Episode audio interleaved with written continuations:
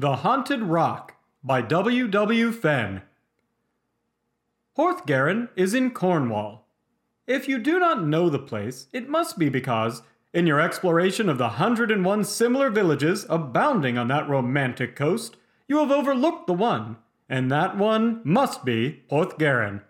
Like many of its fellows, it is situated in a little ravine in the dark serpentine rock running down to the sea from the higher land of gorse and heather clad moor. Most of the thatched and occasionally slate roofed cottages, with their irregular patches of garden, nestle right and left among the ferny, craggy banks of the steep, winding way by courtesy called a street, by which the traveler reaches the beach some few other dwellings, looking from the sea like huge white winged gulls, are to be seen perched here and there upon apparently inaccessible ledges of cliff, whence they command many a fine peep across the wide, wide world. The square towered tiny church, on the verge of a few green pastures and cornfields, stands at the head of the village, and the watermill, worked by a miniature mountain torrent, stands at the bottom. Only a little below this, begins a conglomeration of capstans, beach houses, boats and boat sheds, anchors, spars, chains, and the rest of the rumble tumble of the fishing trade, which holds high charge on the shore. Here the coast, broadening out with a curve on either hand, forms a secluded cove between two arms of frowning, precipitous cliff, which seem stretching forth to embrace this lapful of deep green blue sea. The rugged and lofty formation of the land almost hides the existence of the little industrial hive until you come close upon it, and, so far as its importance in the world is concerned, you may be excused for overlooking it altogether, as you probably have done. But, if so, you have missed a very beautiful and romantic picture, and will scarcely have realized to its full extent the superstitious side of the Cornish mind for there is attached to this place a legend in which many of the inhabitants believe with an almost religious intensity. It was told to me some years ago by a brave and intelligent old salt, one Jacob Seller by name, a native of the village, whose implicit credence of the story supplied a strong example of the characteristics of his race. I was returning from America in one of the Cunard boats. Seller was a seaman on board, and spun for me many a yarn, ghostly and otherwise. I had lately witnessed some unaccountable spiritual manifestations in the States, and my natural skepticism on the question had, I confess, been considerably shaken. My mind was full of the subject, so that I listened with more interest than I might otherwise have done to this particular story, which greatly impressed me not only from the man's manner of telling it, but from its weird nature, and I never forgot it. Thus, when fate took me to the western crags of England in the autumn of 1877, and I came plump upon the nestling village of Porthgarin, as most people do, before being aware of it, I recognized on the instant the feature in the landscape which marked it as the background to the legend I had heard from the lips of old Jacob. This was a tall, isolated mass of almost inaccessible rock, standing about 200 yards away from the western headland of the cove. I call it isolated because it nearly always is so, for, except about an hour at the lowest of spring tides, in very calm weather, it is entirely cut off from the mainland. But on these occasions, a narrow ridge of soft, sandy shingle is left bare, looking as if it would form an easy path to the rude promontory. Yet, a little closer inspection soon shows this idea to be fallacious, inasmuch as, except by a boat, you cannot even reach the main shore end of the little causeway, jutting out as it does from the base of the sheer down cliff.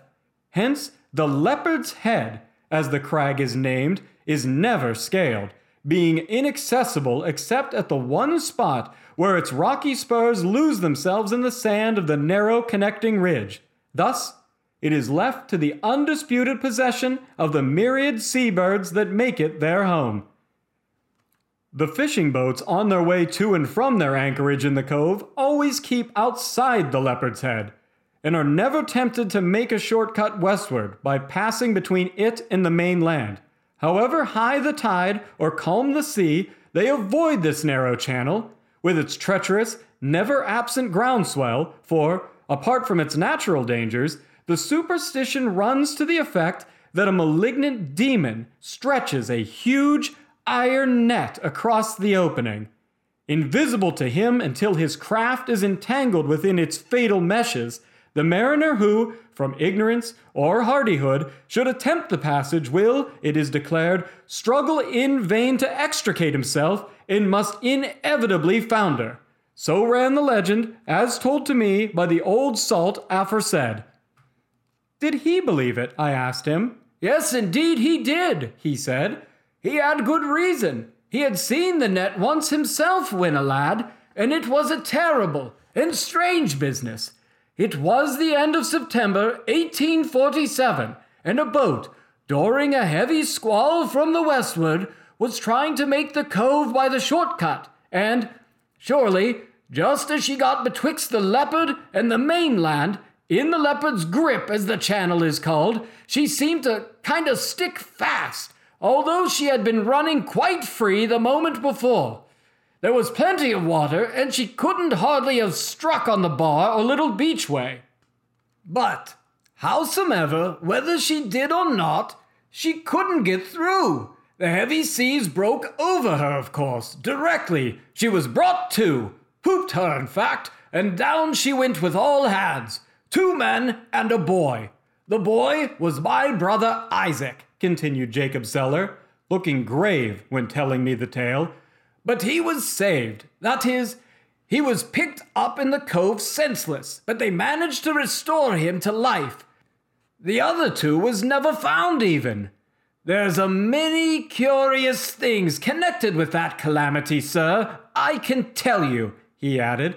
One of which is that, it being pretty nigh dark at the time, nobody couldn't exactly make out what did happen except that we all saw, as we stood on the beach, the net suddenly stretched across the channel, and could see that it was that as the craft got tangled in, as it brought her up and turned her broadside on the seas. The water was breaming at the time, you know, and this made the net plain to us, for it seemed to come up out of the sea just in front of the boat, and was sparkling all over its meshes, just like silver, with the phosphorescent light. And you saw this? I asked. That I did, sir, with these very eyes. And the boy, your brother, when he came to his senses, what had he to say about it? Ah, that's where 'tis, you see, sir. Poor chap, he never did rightly come to his senses. It gave him such a scare as he never got over. He's been kinda cracky like ever since. He's a bit younger than I am, though elderly, you know, by this time, but he never quite got his wits back. He is harmless, don't you know, but dazed and silly, especially at times. And he could never give any account of how the accident happened? How it was the boat came to grief in the leopard's grip? No, sir. He wa'n't never able to tell nothing at all about it. Never a word. Well, I remarked, and after a pause, it was true the poor fellows lost their lives anyhow, whether the devil caught them in his net or not. Yes, sir. But another curious thing is, these two men, I remember them well, Tom Fenthel and Raymond Sass, were partners in the boat and said to be great friends and staunch to one another. But they were both in love with the same girl, Alice Dornell. And it was said there had been words about her between 'em more than once, and especially just before they got lost. Another curious thing yet, went on old Jacob presently, is that some of the people looking on declared that, as well as seeing the net as I have just told you, when the boat foundered, they saw one of the men get ashore on the lower rocks of the Leopard's Head and that he was seen standing there and waving his arms till night quite hid him. But could not they get him off? No, No boat durst go near that place in such a sea. And next morning? The next morning he was gone, been carried away again, if so be as he had ever been there at all, though I make no doubt he had. And the girl? What became of her? Ah, that's the most curiousest part of all, said the seaman, growing graver and graver and slower and slower in his utterances.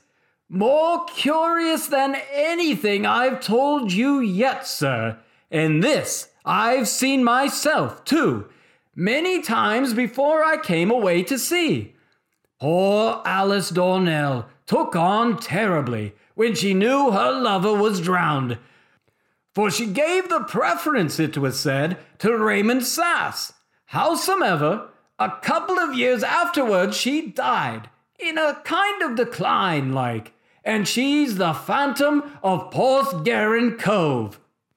What? Haunts the place, I suppose, I said, smiling. Yes, but you needn't laugh, sir. This is a fact. I tell you, I've seen her more than a score of times, and I do hear she may be seen even now, especially in September, about the anniversary, as you may say. Well, what does one see? What did you see? Why, I've seen her standing in the dusk on the rocks of the leopard, all lighted up by the phosphorus, just as if she had come out of the sea, as we saw the net that night. Well, I've seen her just so. I remember her by sight. When she was alive, quite well, and I've seen her looking just as she did then, only all lighted up, as I say. Lots of the Porthgarin folk have seen her, and they'll tell you so if you ever go there. My poor brother can always see her. He has a kind of gift that way. Like enough, you'd see her yourself. And what does she do? Oh, do? Why, she seems to come out of the sea, as I tell you, and stand on the rocks, and then she'll go up higher and higher, not seeming to clamber, but as if she was going up and up as a spirit would, don't you know, floating like, rising, rising till she reaches the flattish top of the leopard's head and there she'll stay for hours, passing to and fro, breaming with the light all the time. Why then, she makes a sort of lighthouse, I said, still smiling. A very useful phantom, truly. Tain't no good for you to laugh, sir, continued Jacob, yet more seriously, evidently not relishing my skepticism. I tell you, I've seen her over and over again as you may if you ever goes to Porthgarin. And now I was at Porthgarin, and now, as I have said, the old salt story came back to my mind with a renewal of the interest it had originally created. The vexed question of how far we are permitted to have contact with the vast unseen has never ceased to interest me since my visit to the States, but a subsequent deep immersion in the stern realities of life had left me no opportunities for pursuing the subject. Here, however, was one at hand unexpectedly put before me, and, although I had attributed Jacob Seller's strong belief to the natural superstition of the Cornish people, there was, nevertheless, an earnestness in his manner, and an intelligence peeping out beneath his uncultured speech, which forbade one to disregard it. And since, for the present, I was a wanderer and my time all my own, some of it, I determined, should be spent upon the scene of the mystery. I have given but the barest outline of my talk with Seller. It was resumed over and over again, and it elicited so many circumstantial details that, if they were not the result of a too fervid imagination, the phantom of Porthgarin Cove was a manifestation equal to anything I had ever heard of and well worth investigating. Snug quarters at the little inn were readily obtained, and in the course of two or three days I had scraped acquaintance with many of the hearty, honest, kindly natives, including Jacob's brother, old Isaac Seller, the poor chap who had been kinda cracky like ever since that fatal time when he nearly lost his life in the leopard's grip.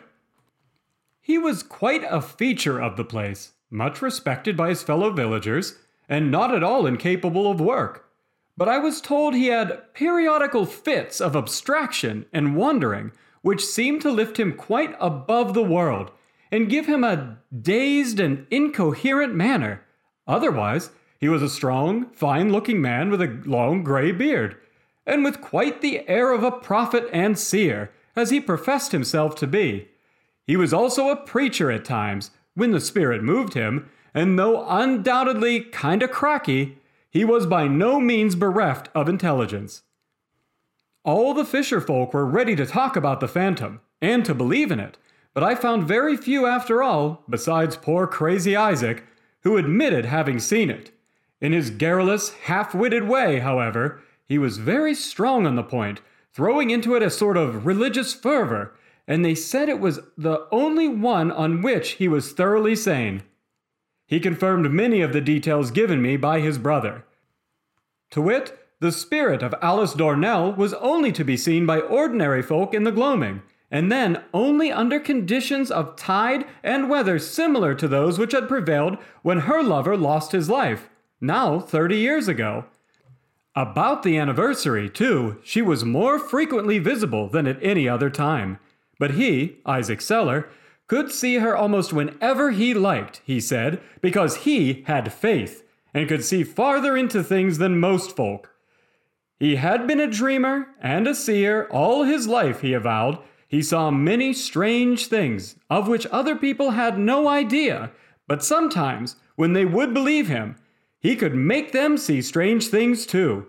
In fact, from his own account of himself, Isaac Seller would have been considered a first rate medium in America. He seemed endowed with all the qualifications. In answer to my inquiry if he thought he could make me see Alice Dornell, he said he thought he could. I doubt not but ye will see her yourself, he added, after looking at me in an odd, vacant, yet penetrating manner. Ye have the eye of belief, the face of a believer. It all depends on faith, as the scripture tells us. Faith in something just beyond what we can touch and lay hold of. If you'll walk in the right way, sir, You'll have the gift vouchsafed ye. After a pause, during which he removed his eyes from mine and seemed to gaze into space, he continued fervently, Ah, sweet Alice! I knew her when I was a child. She loved the lad Raymond truly. I knew that all along he had no need to have told me, and now she never leaves him, never strays far from him, as in life, so in death. You mean, I said, that her spirit never strays far from the place where he is drowned? That is my meaning, answered Isaac. She dwells with the sea birds among the rocks of the leopard's head, and sometimes with them dives deep beneath the treacherous waters which encircle it, dives deep, I believe, to where he lies many a fathom down.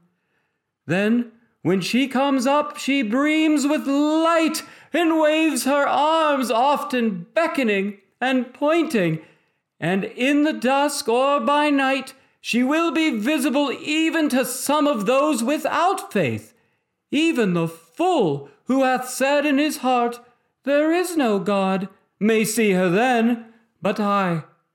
I can see her in all lights, at all times, as plainly as the birds with whom she skims and flies round the head. Sometimes, too, I hear her voice mingling with their notes. Faint but clear it comes to me, a painful wailing cry that the unbeliever will tell you is not that but of the kittiwake and seagulls. But I know the difference, though she speaks no word. Surely tomorrow will be, of all days, the day to look for her presence.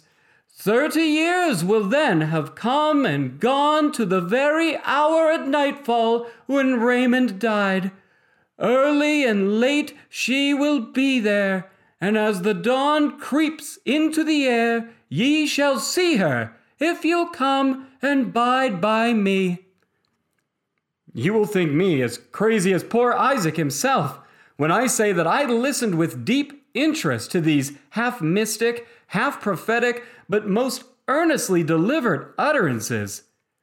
But we all have a crazy side to our characters, politely called a weakness, and I am bound to repeat that what I have seen in the States had vastly developed this, my weakness, and had left the truth of spiritualism quite a moot point in my mind. To me, there was as much reason in this man's pretensions to hold commune with the spirits of the departed as any of the mediums with whom I had come in contact, albeit he knew little of the ways in which such powers were used. Why then, should I not place myself in his mediumistic hands and see if he could put me in rapport with this troubled spirit from the vastly deep, after the manner of some of my late American experiences? I determined to do so and it was arranged that I should meet him in the following morning between five and six on that part of the shore commanding the nearest view of the haunted rock. Verily, a wild goose chase it might have appeared even to the fisher folk of Porthgarin, had they known our purpose when the few early movers among them saw us meet at the foot of the village and stroll away along the lonely shore in the semi darkness of that chill, gray, misty morning. A perfect calm prevailed, but heavy banks of dense sea fog hung about the headlands, now shrouding and now slightly revealing their gloomy masses. At first, the leopard stood out gaunt and huge against the gray surroundings, but as we approached, it became more and more obscure. The tardy dawn just gave enough light to indicate our whereabouts, lending a most weird aspect to the scene. When we had gone about half a mile around the western arm of the bay, Isaac, who kept in advance of me and scarcely ever spoke, suddenly stopped and, stretching back a hand, whispered, Hold on, sir. I saw her but now. Take my hand and turn your eyes due west. See where she hovers with the seabirds round the leopard's base. I gazed eagerly in the direction indicated and faintly beheld a form, which, for one moment, certainly did look like that of a woman clothed in silver light, rising out of the sea, but in another, like nothing but that of a fantastic wreath of mist. It was gone as rapidly as it appeared, as rapidly as though it had been but the flashing whiteness from the outstretched pinions of the birds that by myriads soared and swooped through the heavy folds of the fog, gone, as though it had been but a passing fancy, an ocular illusion, momentary, vague, and unsubstantial as the misty air itself. Ye saw her, sir, I doubt not, then went on my guide. Silence, patience and faith, and ye shall see her again. We had reached the utmost limits of the shingly shore, where the frowning cliffs at the western horn of the cove stretched precipitously into the sea and stopped farther progress. Fifty yards beyond this barrier began the sandy causeway connecting the mainland with the leopard.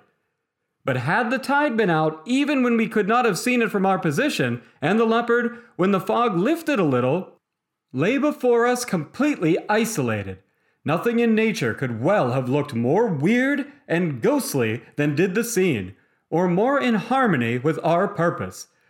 The day was breaking languidly, and still shedding but the faintest, palest light, whilst the restless fog banks swirling to and fro might have been likened to giant specters as they swept across the oily ocean or clung to the towering cliffs in strange, fantastic forms. An intense chill was in the air, which was greatly increased when, every now and then, the gray mist enveloped us in its ghostly folds, shutting out everything beyond an arm's length, and seeming to cut us off from the world of fact and light. During one of the densest of these visitations, I felt the rough, broad palm of Isaac close tightly on mine, and through a gap which suddenly appeared in the obscurity surrounding us, I once more saw the female form in strong relief against the dark crags of the leopard. Now, there was no mistake about it. Bathed in the same translucent light, there it plainly was, floating in midair, as one has seen angels represented in pictures, and slowly waving one arm, half beckoning and pointing upwards. Say it was some 300 yards distant across the water. Say that it was still vague and vapor like, semi transparent in parts as the fog itself. Say that I was out of my mind, or, or in a dream, or unduly acted on by those transatlantic experiences and the imaginings arising therefrom, which old Isaac had rekindled. Say all this, if you please. But I say distinctly that with these eyes I saw a woman's form, palpable, unmistakable, floating upwards across the face of the cliff, pointing and beckoning. The features at such a distance, of course, could not be discerned. Nor do I say that I could see any details. All was merged into the unsubstantial substance, if I may use the paradox, of silvery light. But the form and action were distinct. For two minutes or more, it may have been, the vision was so far clearly before me. Nor did it dissolve into the mist of which I admit it seemed composed until the figure reached in its slow ascent the topmost verge of the isolated crag. Then the fog again shut it all out, and for a while held us in its weird gloom. But soon after this it lifted. A soft breeze sprang up, and the cheering rays of the morning sun restored us to warmth and reality. Beyond a momentary look of triumph, which shot from old Isaac's lackluster eyes as he turned them on me, Little or nothing passed between us as we retraced our steps, and I had full time to cogitate over this strange experience. At length I said, as we got back among the boats, How long is it since the leopard was explored? Isaac shook his head as he answered, It never was explored. No one can land there. No one ever goes nearer to it than we have been. If they did, the iron net which the evil spirit of the place stretches across the channel, and which cost Raymond his life, and made my wits to wander, would wind itself round and strangle the life out of those who should dare to brave the dangers of the crag. But I am told, said I, one could manage to land there when the sand is exposed at very low tide. Aye, but you would not bide there long. The net would be shot over you as surely as fate. There are spring tides now, I think, I went on. When will the sand be clearest? At this evening's ebb. It was nearly clear this morning when we first went there. This evening the tide will run out farther, and be dead low water somewhere nigh to five o'clock. Then, said I, decidedly, if the sea holds smooth, I'll land there myself and have a closer look at the place where this troubled spirit wanders. This determination was the result of my cogitation, for, notwithstanding what I had seen, I had no dread of nor belief in the existence of this direful net. That part of the story was, doubtless, founded on some antique myth, as old as the crag itself, if I understood spiritual manifestations aright, they always pointed to a purpose, and it is nothing but man's own willful blindness and skepticism which hides from him their end and aim, and leads him in his arrogance to ask, What is their use? What good ever comes from these departed souls revisiting the glimpses of the moon? And, by sights, signs, or sounds, holding converse with us of the visible world? Isaac's face was something to see as I announced my resolve, and, in spite of all persuasion and argument, he entirely refused to accompany me on the expedition. He declared his conviction that I should never return alive, and that I should find no one in Porthgarin who would go with me, adding, I doubt whether they'll even lend ye a boat if they know you're bent. I was so determined, however, that by an hour before low water that evening I had hired the lightest rowboat in the place, and, keeping my object to myself, was afloat in the bay under pretext of simple amusement. Old Isaac reluctantly promised to say nothing of my intention, and, though doing all he could to dissuade me, helped me to push the boat off from the beach. As I pulled out, I saw his tall, gaunt figure passing along the shore towards the point we had occupied in the morning. It was a lovely, soft, windless autumn evening as the sun sank towards the west, and, keeping my eye upon the tide, I had lazily pulled to within twenty boats' length of the sandy ridge when the thin line of rippling breakers marking its position faded away and left it bare. Then I gave way lustily, and in a few minutes the boat's nose ran softly up to the sand just below the spur of the fatal crag.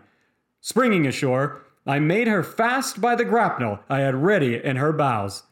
An athlete and a fairish cragsman, I soon managed to scale the lower declivities, and before long I had clambered well nigh to the top of the leopard's head. I will not stop to describe the wild beauty of the scene stretching around me, nor do more than hint at the strange undercurrent of feeling which had prompted me to make this exploration. But a conviction had taken root in my mind that I might by it gain some clue to the purpose of the manifestation I had witnessed. A conviction, as I have said, that there had been an object in it, and that I might trace this object out. Thus, I began examining and surveying every rift and fissure, cleft and ledge of this wild, storm beaten islet. This hitherto undisputed home of the seabirds, which, astounded by my audacity, at first seemed so reluctant to move that I might almost have captured many with my hands. But at length the whole colony was on the wing, swirling, swooping, hovering, until the air was darkened with them as by a cloud, and their shrill, piping, and discordant notes nearly deafened me. Half an hour passed, and by the time I had wandered wherever foothold was possible, all over and around the top of the plateau, twilight was setting in. I was descending by the way I had come, and had got a short distance down when, Upon a rocky shelf just below a strangely beetling crag, my eye fell upon an object which startled me and instantly riveted my attention. Getting close to the edge of the overhanging rock, the better to look down upon this discovery, I all but lost my footing through the shock which the spectacle then gave me. For there, partially coiled under shelter of the projecting cliff, lay a human skeleton bleached and moldering, with the face of the skull turned upwards to the sky. The hollow sockets of the eyes seeming to meet mine with a horrible, imploring expression. When the amazement caused by this ghastly sight a little subsided, I began to realize the fact that in it perhaps lay the very clue I was looking for. How had the unhappy being whose remains lay thus exposed before me come there? Instantly, I thought of Raymond Sass and the account Jacob Seller had given me of either he or his companion being seen clinging to the rocks when their boat foundered in the leopard's grip, just 30 years ago this very night. If these bleaching bones were indeed those of the hapless fishermen, and it seemed the very likely solution, had I not discovered the purpose for which the restless spirit of Alice Dornell had ever since haunted this wild and supposedly inaccessible rock? Well, not to prolong my tale, I got back to my boat, and as soon as it touched the shore of the cove, without waiting to answer the questions with which I was assailed, I hastened straight away to the vicarage and communicated my discovery to the incumbent of the square towered, tiny church at the head of the village. He was a pompous, unsociable man whom I had rather avoided, and although at first he seemed to entirely discredit my statement. For, unwisely, I told him how I had been led to visit the leopard, I convinced him of its truth. In the end, he took such steps as led to the interment in the churchyard, by the grave of Alice Dornell, of the remains of poor Raymond Sass. That they were his, there could be no doubt, inasmuch as, lying with them besides the remains of some other slowly perishable trifles, such as a tobacco box, knife, etc., there was found a little trinket in the shape of a heart. On it was engraved his name and that of Alice, the donor, and he had evidently worn it round his neck by the little chain to which it was attached. One word more about Isaac Seller and my fisher friends. Although I had, for a few of them, dispelled the fable of the iron net and had shown that access to the rock was easy and without danger, he entirely refused to make one of the small party who were at length persuaded to accompany me on a second visit to assist in the removal of all that was left of their lost comrade. And as to the phantom, well, it has never appeared again. Even Isaac Seller, whom I had a talk with only last autumn, has never seen it, though three years have passed since I cleared up the mystery by restoring to rest and peace the erewhile troubled spirit of Alice Dornell. For that I did this by procuring for her lover Christian burial, I have no manner of doubt. My experiences at Porthgarin have finally determined my wavering belief in the truth of spiritual manifestations. I can no longer doubt that they have their object, and that they have a real existence for those whose minds are rightly attuned, and who can, as Isaac put it, have faith in something just beyond what ye can touch and lay hold of.